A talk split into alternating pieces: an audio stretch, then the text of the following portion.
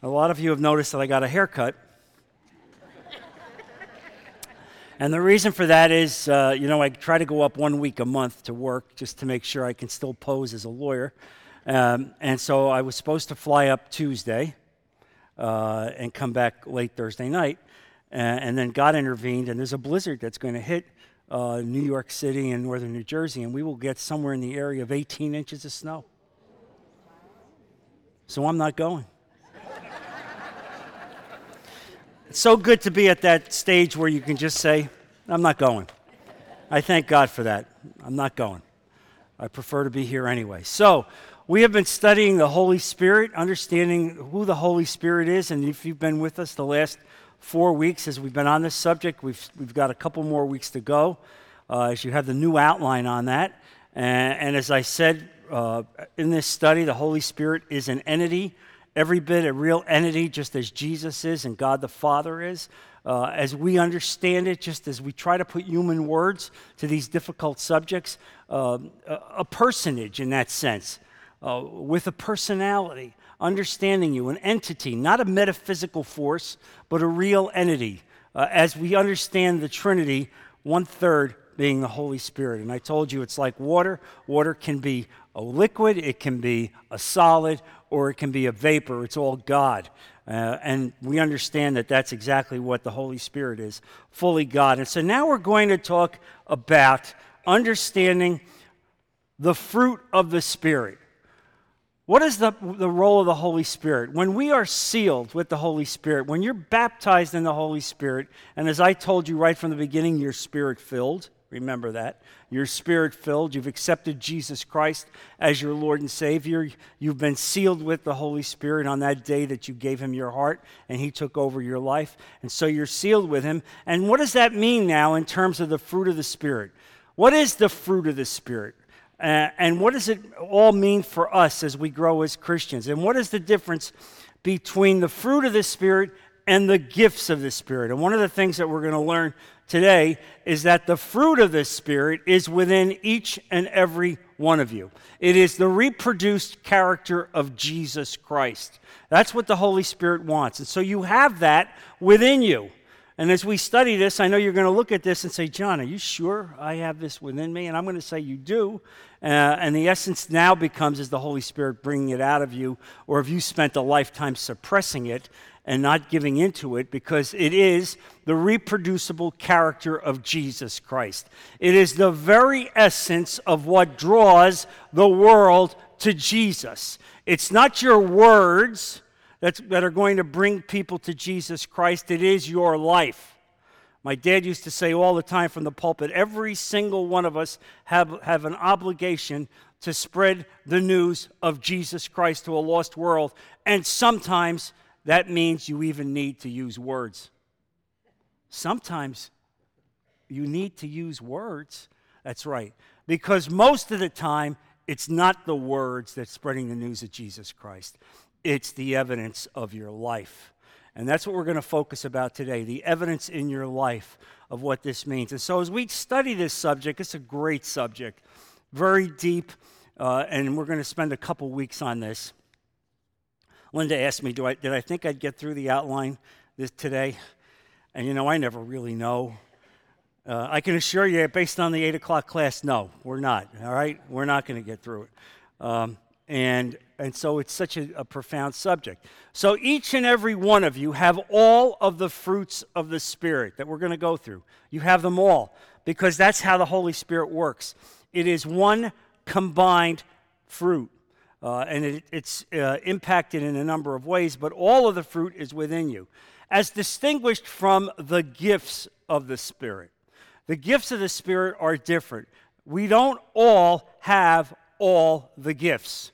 The gifts of the Spirit are divided up by God as God determines appropriate. That means there are some preachers, there are some teachers, there are some people who have the gift of encouragement, or the gift of helps, or the gift of administration.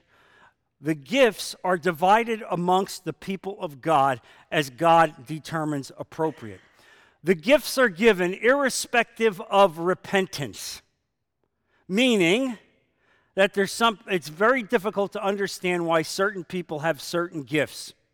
Okay? It's not giving gifts because you're a really holy person. If God has given you a gift in whatever regard it is, you need to be assured that God didn't give it to you because you're righteous. He didn't give it to you because you're holy. As God is using you to preach or to speak or to teach, and you begin to get elevated in your mind, brother and sister, I want you to know something. He didn't give you that gift because you were a so called good, holy Christian. He gave it to you because only God knows why He gives these gifts to certain people.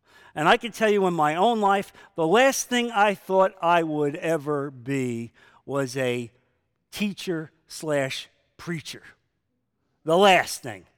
My wife was saying it this morning as we drove to church in the darkness. Seven o'clock in the morning, we leave our house. All we see is the light of the moon. In fact, it was a power outage downtown Naples. Honestly, there was. We had no power. Luckily, we have a generator in our house, so there's no power. The streets are blacked out. All you see is the moon. Uh, and so we're driving to church. You look on the side of the road, you see these creatures with their big eyes looking out at you. Uh, and I said to her, Did you ever think, did you ever think that we would be involved uh, in preaching? She says, Are you kidding me?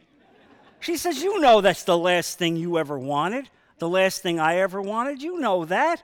I said, you know, I wonder if, if people really realize realize that, uh, you know. But here's the thing. You see, this is how the Holy Spirit works. You don't seek the gift. You don't ask for the gift. The gift is given irrespective of all those things. Only God knows. And why God did it to me after I'd spent a career practicing law, I don't know. The only thing that I can figure is that somehow God said, you know, you took 50 or 45 years learning how to be a lawyer. Now I can use those things to spread the gospel of Jesus. I can't say it any other way. I don't understand it. I bow in submission to Him. But it's only when you bow in submission to God that you understand that He may have given you a gift, that you bow in submission to God, that God elevates the gift. When you put yourself first, that somehow you determine that you're involved, it's your thing, God's never going to use you. He will never use you. He'll never use a proud, arrogant man. There's not one proud, arrogant man that's God used in the Bible. You find it, bring it to me, because I haven't seen it. But instead, it's the issue of submission and humility. And so that's why we study this. That's why we study these, the issue of the gifts. And so you're baptized in the Holy Spirit, you receive the fruit of the Spirit. Let's turn to Galatians chapter 5. Our brother Paul is going to speak eloquently on this subject. Here he is, the Pharisee of Pharisees, the man who, who despised Christians, who meets Jesus on the road to Damascus, who will become the author of two thirds of the New Testament, who has received his understanding of theology directly from Jesus, which I'd say is pretty good, right? And so now we're going to read Acts, uh, Galatians 5, verse 22. Actually, we'll start with 19 as we get the contrast. You're going to get the juxtaposition of things from the world as distinguished from things from God, the fruit of the Spirit. Verse 19 The acts of sinful nature are obvious sexual mora- immorality, impurity and debauchery, idolatry and witchcraft, hatred, discord, jealousy, fits of rage, selfish ambition, dissension, factions, envy, drunkenness, orgies, and the like. I said this morning in the class, when I read that list, I bow my head because I can say that a lot of that hits me. Okay? I'm sorry to say. A lot of it hits me before I fully gave my life to Jesus Christ. And sometimes, even now, even as I give my life to Jesus Christ, sometimes the dirt comes up and sticks on your clothes. Can I get an amen on that? I know I'm not alone. But now look what he says. I warn you, as I did before, that those who live like this will not inherit the kingdom of God. How's that? There it is. If that's how you're living, if that's your God, that's what you think is appropriate for you, you are outside the will of God.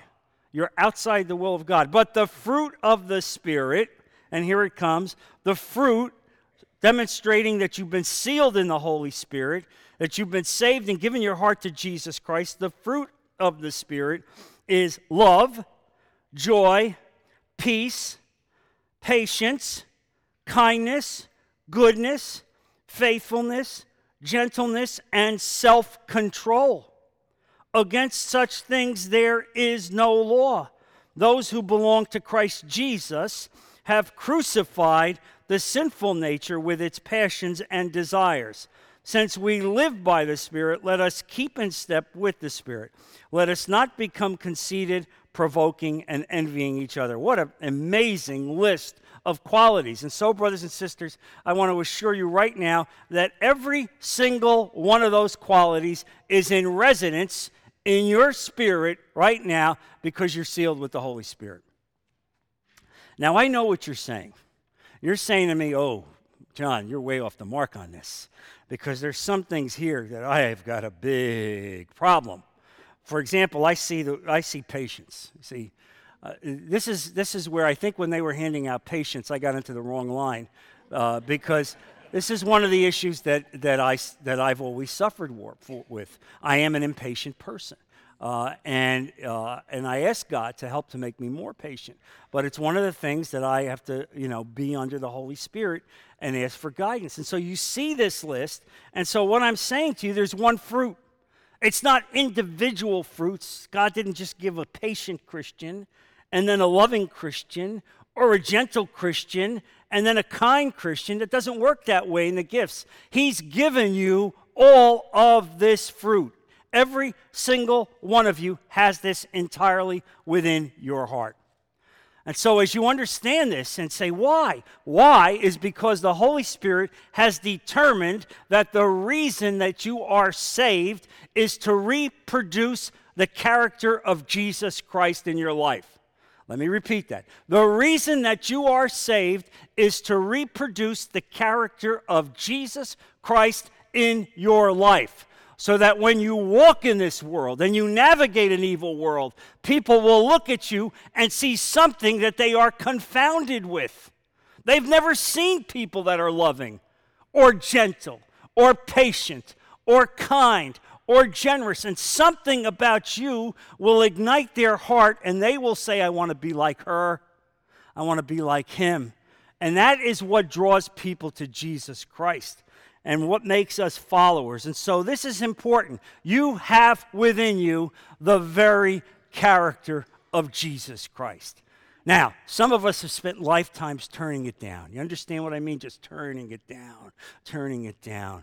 Uh, not, not praying, not seeking God, not studying the Bible, but instead, instead getting ourselves involved in, in this world and all the issues of this world. And so now God is calling you. He's trying to educate you, bringing this to your attention. You have the ability to turn this back on and to ask the Holy Spirit to lift up this fruit in your life, and He will do that. He will honor you. And so, as you study this list, love leads the list. It's an unbelievable list. The greatest qualities and characteristics that the world has ever known. But first on the list of spiritual fruit is love. And the very definition of God is love. I want you to turn to 1 John, 1 John chapter 4.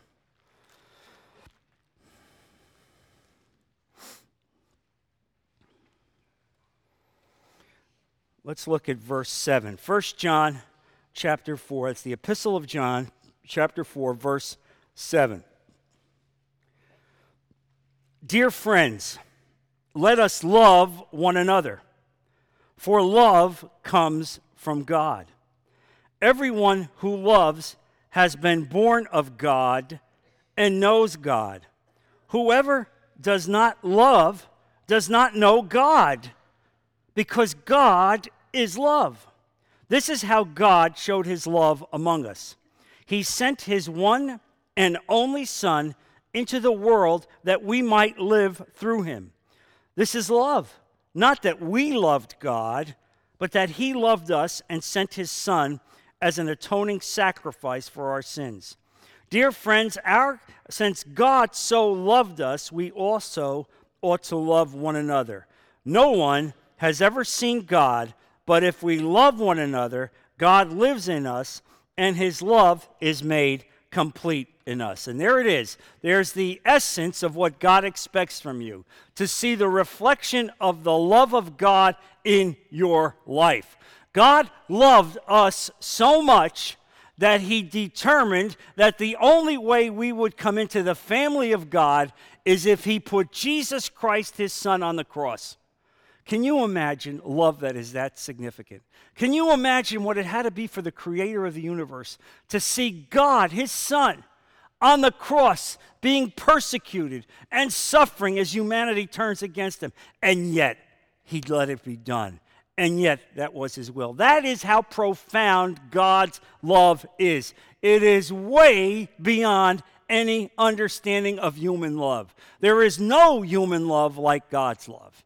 And so, when you understand the aspect of love, when you see what God has done for you, and, and that imbues your life and everything you do, you cannot but give love to other people. And here's the thing if you don't find that you have this love in your heart, you need to get on your knees and ask the Holy Spirit to address this need in your life. If you're a Christian, if you're saved, if you've given Jesus Christ your heart, this love sits in your heart. And so you need to, you need to address this, situ, uh, this situation and understand how significant God has expressed his love. This is the nature of the love that we're talking about the fruit of the Spirit that lies within your very heart. Now, the greatest of all the virtues, all of all the things that we talked about, all of the fruit, the greatest of all of it is love. Turn, if you would, to 1 Corinthians chapter 13.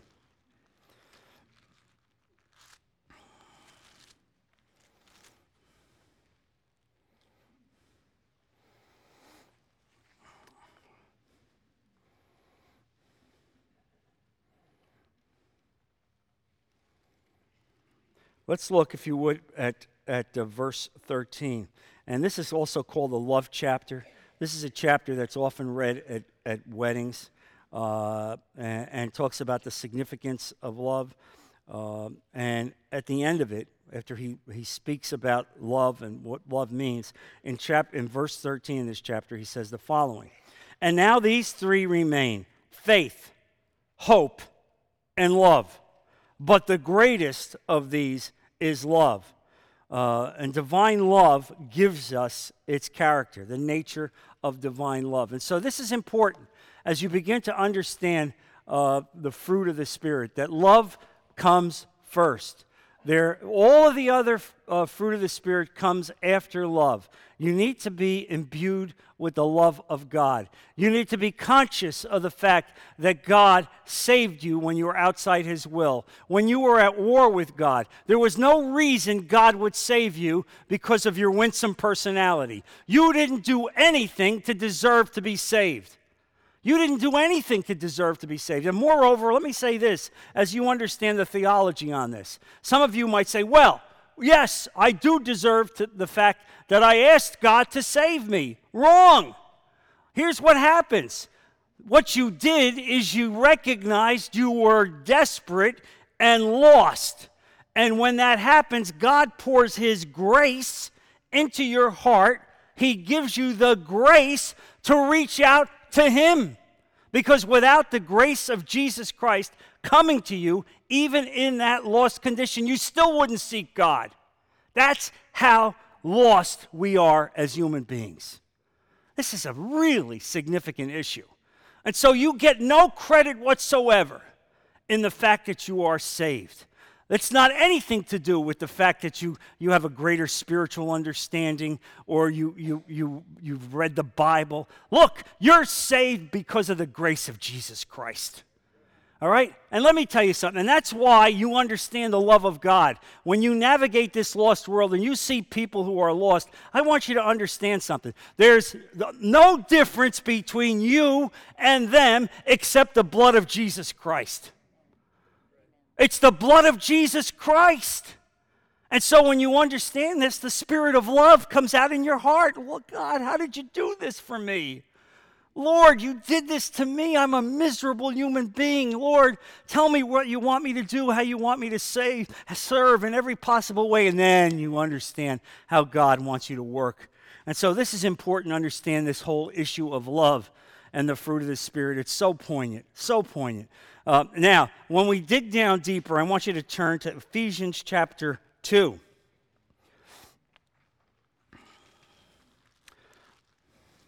Ephesians chapter 2.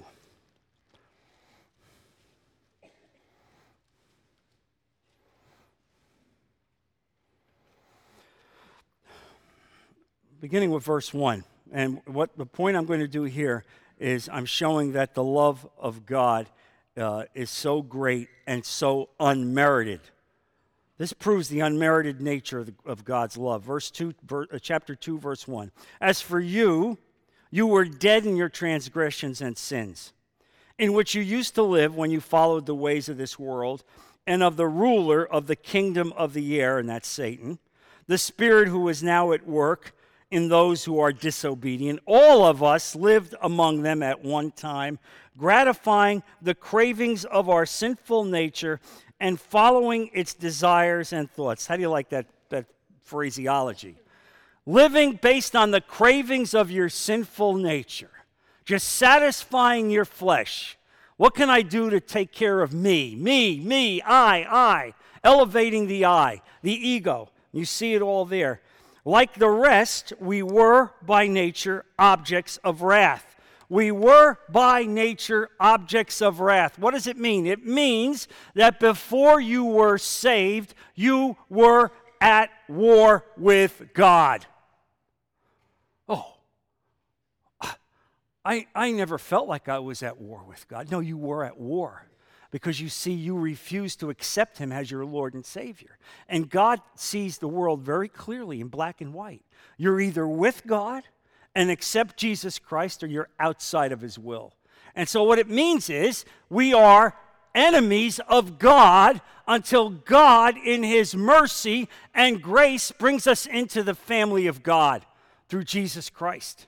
That's what happens, and that's what we're talking about. Like the rest, we were like the rest, we were by nature objects of, of wrath. Verse 4 But because of his great love for us, underline it, God, who is rich in mercy, made us alive with Christ even when we were dead in transgressions. It is by grace you have been saved. There it is. It is by grace that you have been saved. And God raised us up with Christ and seated us with him in the heavenly realms in Christ Jesus, in order that in the coming ages he might show the incomparable riches of his grace expressed in his kindness to us in Christ Jesus. It is by grace you have been saved through faith, and this not from yourself, it is the gift of God not by work so that no one can boast. Anybody say it better than that? Is there any doubt, any confusion? You understand exactly what this is about. So God loved you when you were unlovable. Now think about that. Here you are, effectively outside of his will, uh, at enmity with God, an enemy of God, and yet God determined that you would become part of the family of God in His grace. That is the love of God. It is transforming. He takes you as this unlovable uh, enemy and instantaneously, in His transforming love, changes you into a child of the kingdom.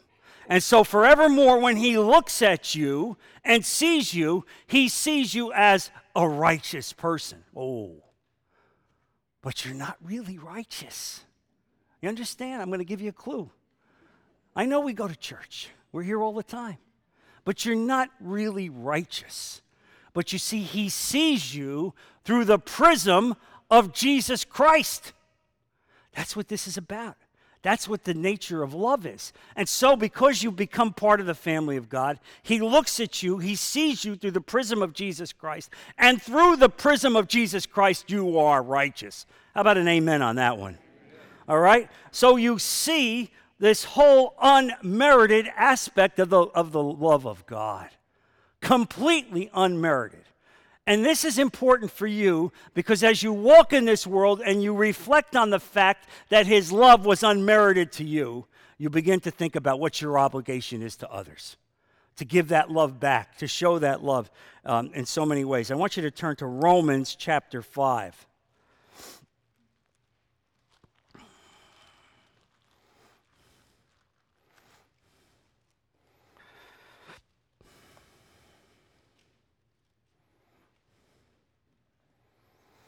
Romans chapter 5. I'm sorry. Yes. Verse 8.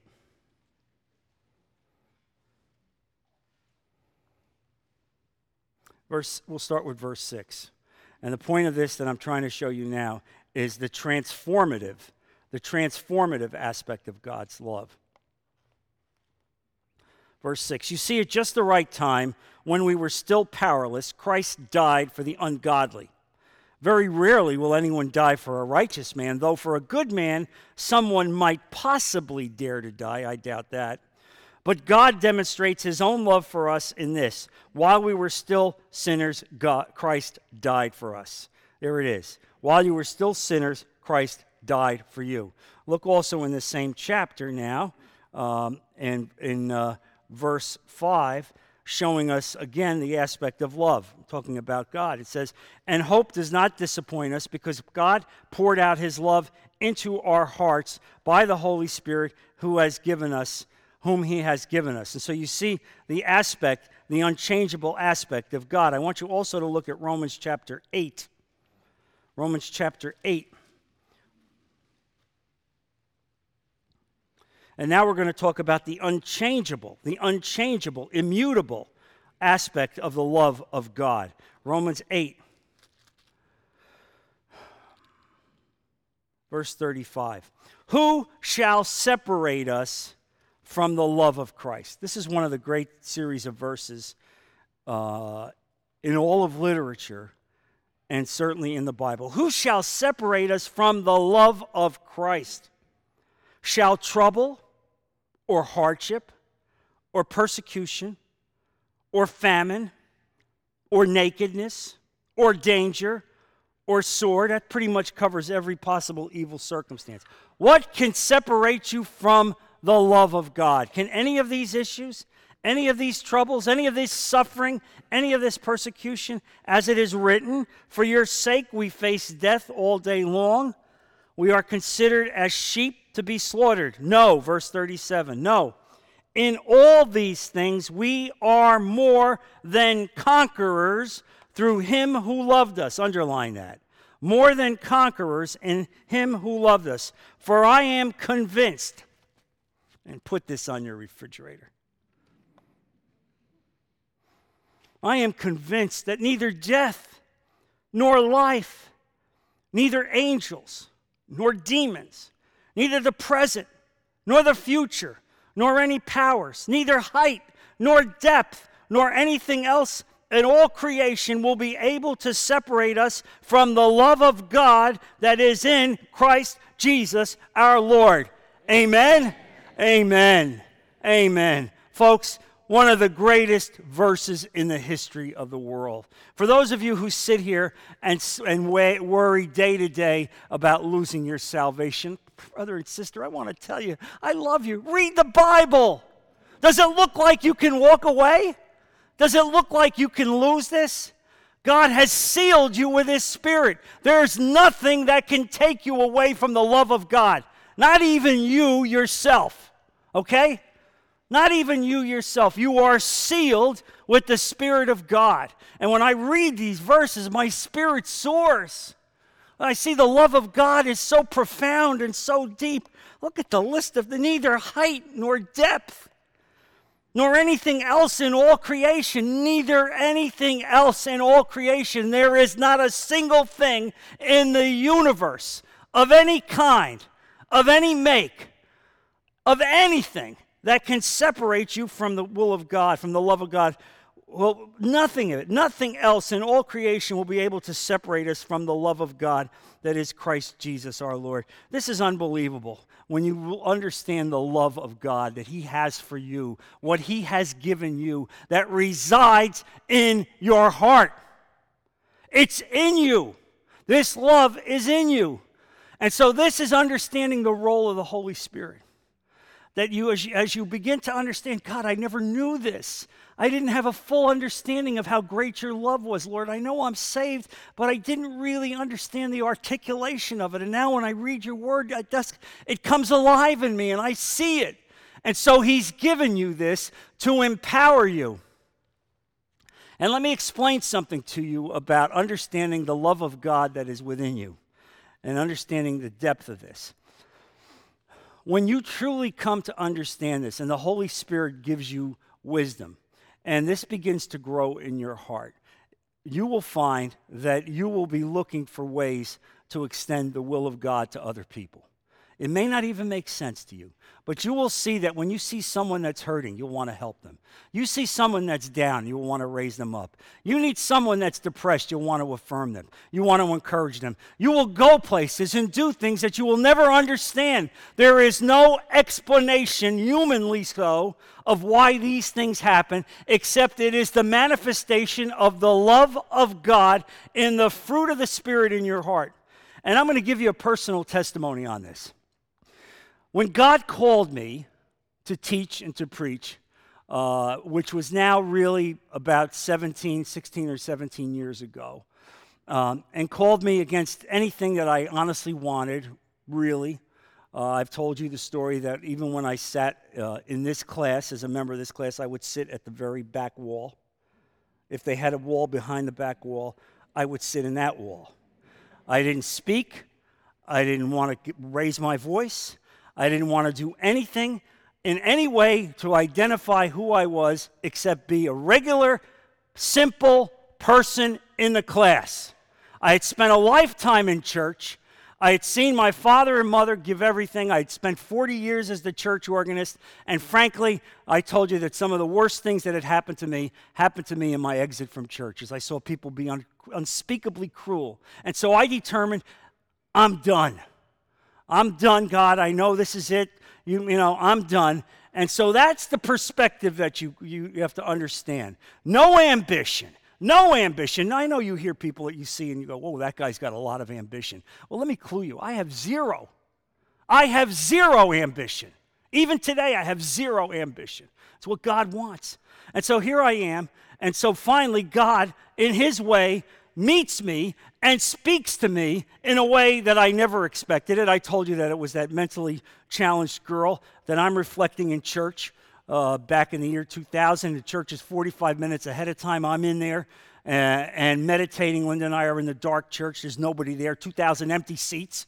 And a woman comes in with a mentally challenged 16 year old, about the same age as my son at that time. And I see this woman and I go, oh, dear God, Lord, help that lady. She's going to have to take care of that child even after she's gone. And this is now weighing on my heart. And this is how the Holy Spirit works. You understand?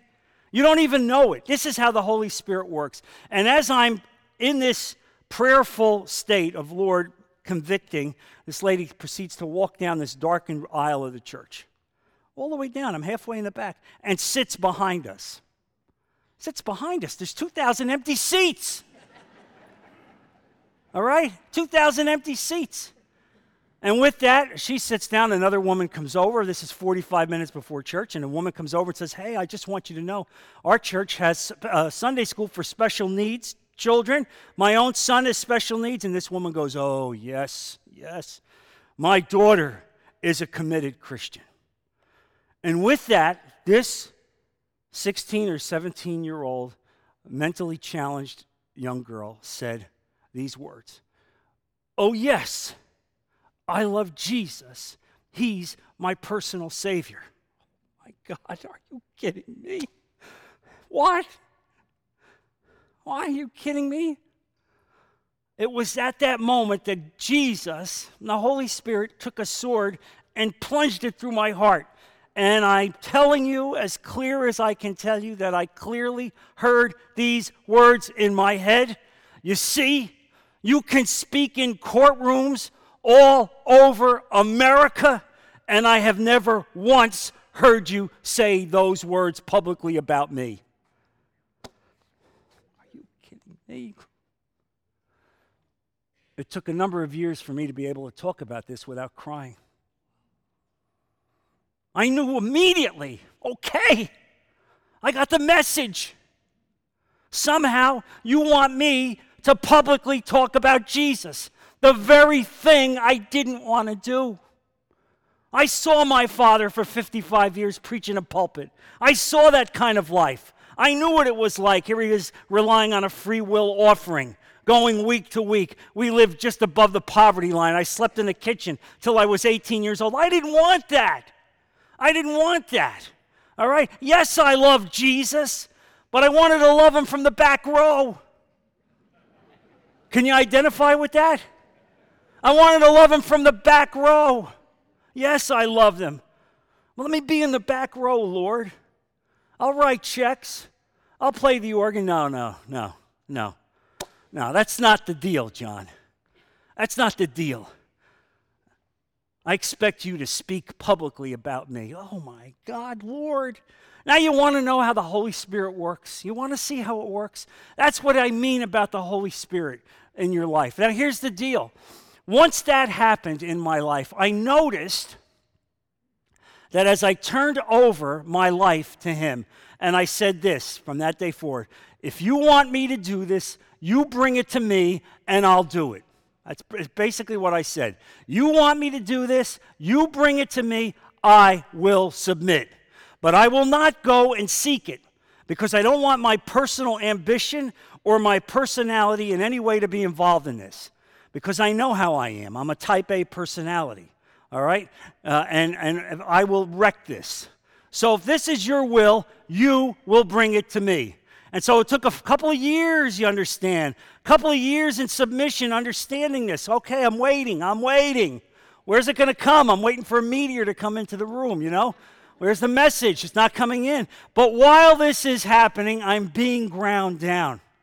And one of the things that I would say to people in the choir is that the choir in this church, the music in this church at certain, certain uh, hymns, would be so poignant to me at this point in my life, after God spoke to me like this, that I could not stop crying. I would be there as the hymns would come in and tears would stream down my face. Now, that's not a very attractive thing to be a guy that's six foot two, uh, my size, and have tears streaming down his face. What kind of a man are you? And it got to the point where I'd have to say to the choir people, Don't look at me while you're singing. Don't look at me. It's distracting. You think I want to do this? You understand? You think this is something I'm manufacturing?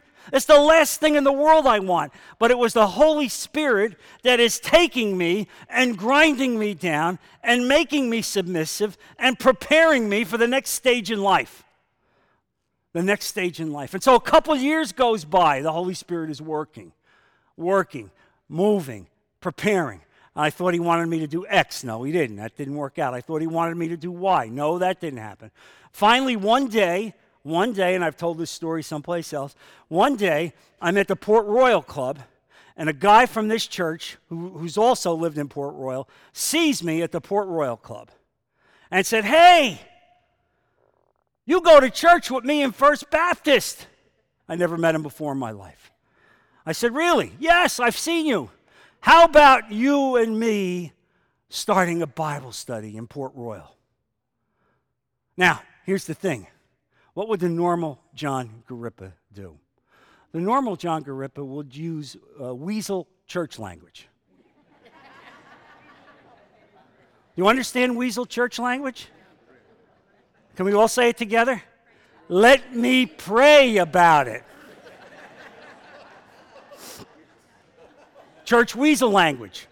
You know what it means. By the way, can I get an amen on that? What does it mean? It means this no. But I'll wait a couple weeks and let you know that I prayed about it, and then I'll give you a real no, right? But here's what the Holy Spirit did. You see that I was so prepared, waiting. When He said, How about you and me? I went, Yes, just like this, yes. It was so different than anything else I'd ever done. Yes, yes, yes. Yes. Why? It is because I had given in to the Holy Spirit's movement in my life. This is what this lesson is about, to understand that, to let you know that. Now, I, want you to, I don't want you to think that this, this road is then real smooth, and then here it comes, you know, nine or 10 years later, and here we are, there's 350 people here and 200 people in Ada. No, it doesn't work like that. Because, all right, here's, here it is. Here's how it is. Okay, God, this is what you want. I finally got it. All right, so you want me to start a Bible study in Port Royal. As I said to people later, uh, uh, God appeared to me and he gave me a choice. I could either go to Africa or start a Bible study in Port Royal. and I took the more difficult choice.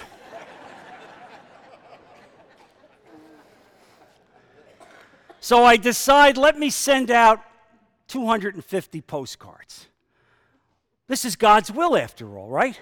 Let me blanket the area downtown, letting them know that there's a Bible study coming to Port Royal.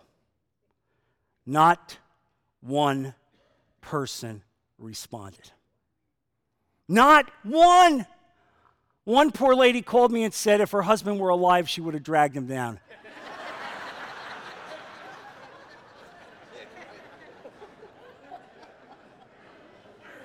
And there's some people in this room that were in the house in those early days, and they can tell you, they know what I'm talking about. So, what does it mean? It means that even in that moment, when the Holy Spirit is emboldening me that all of a sudden I go, okay, good, good, I got it. Let me take this, God. I got it. Thanks. This is now let give it to me. I'll take the ball from here on in. All right? And I send the postcards and it collapses. It's because God was demonstrating, John, this isn't your Bible study, it's mine. It's not your Bible study, it's mine. You just serve me and submit to me. Bow your head. I'll take care of it. And there it is. And there it is. Uh, and, and, that's how the Holy Spirit works. And so, how did it start? It started with five guys in the kitchen. In the kitchen. Five people in the kitchen. All right? Oh, I had grand visions of how I was going to be used. You understand? Maybe I'll be the president of some large parachurch thing. After all, come on, look at my background.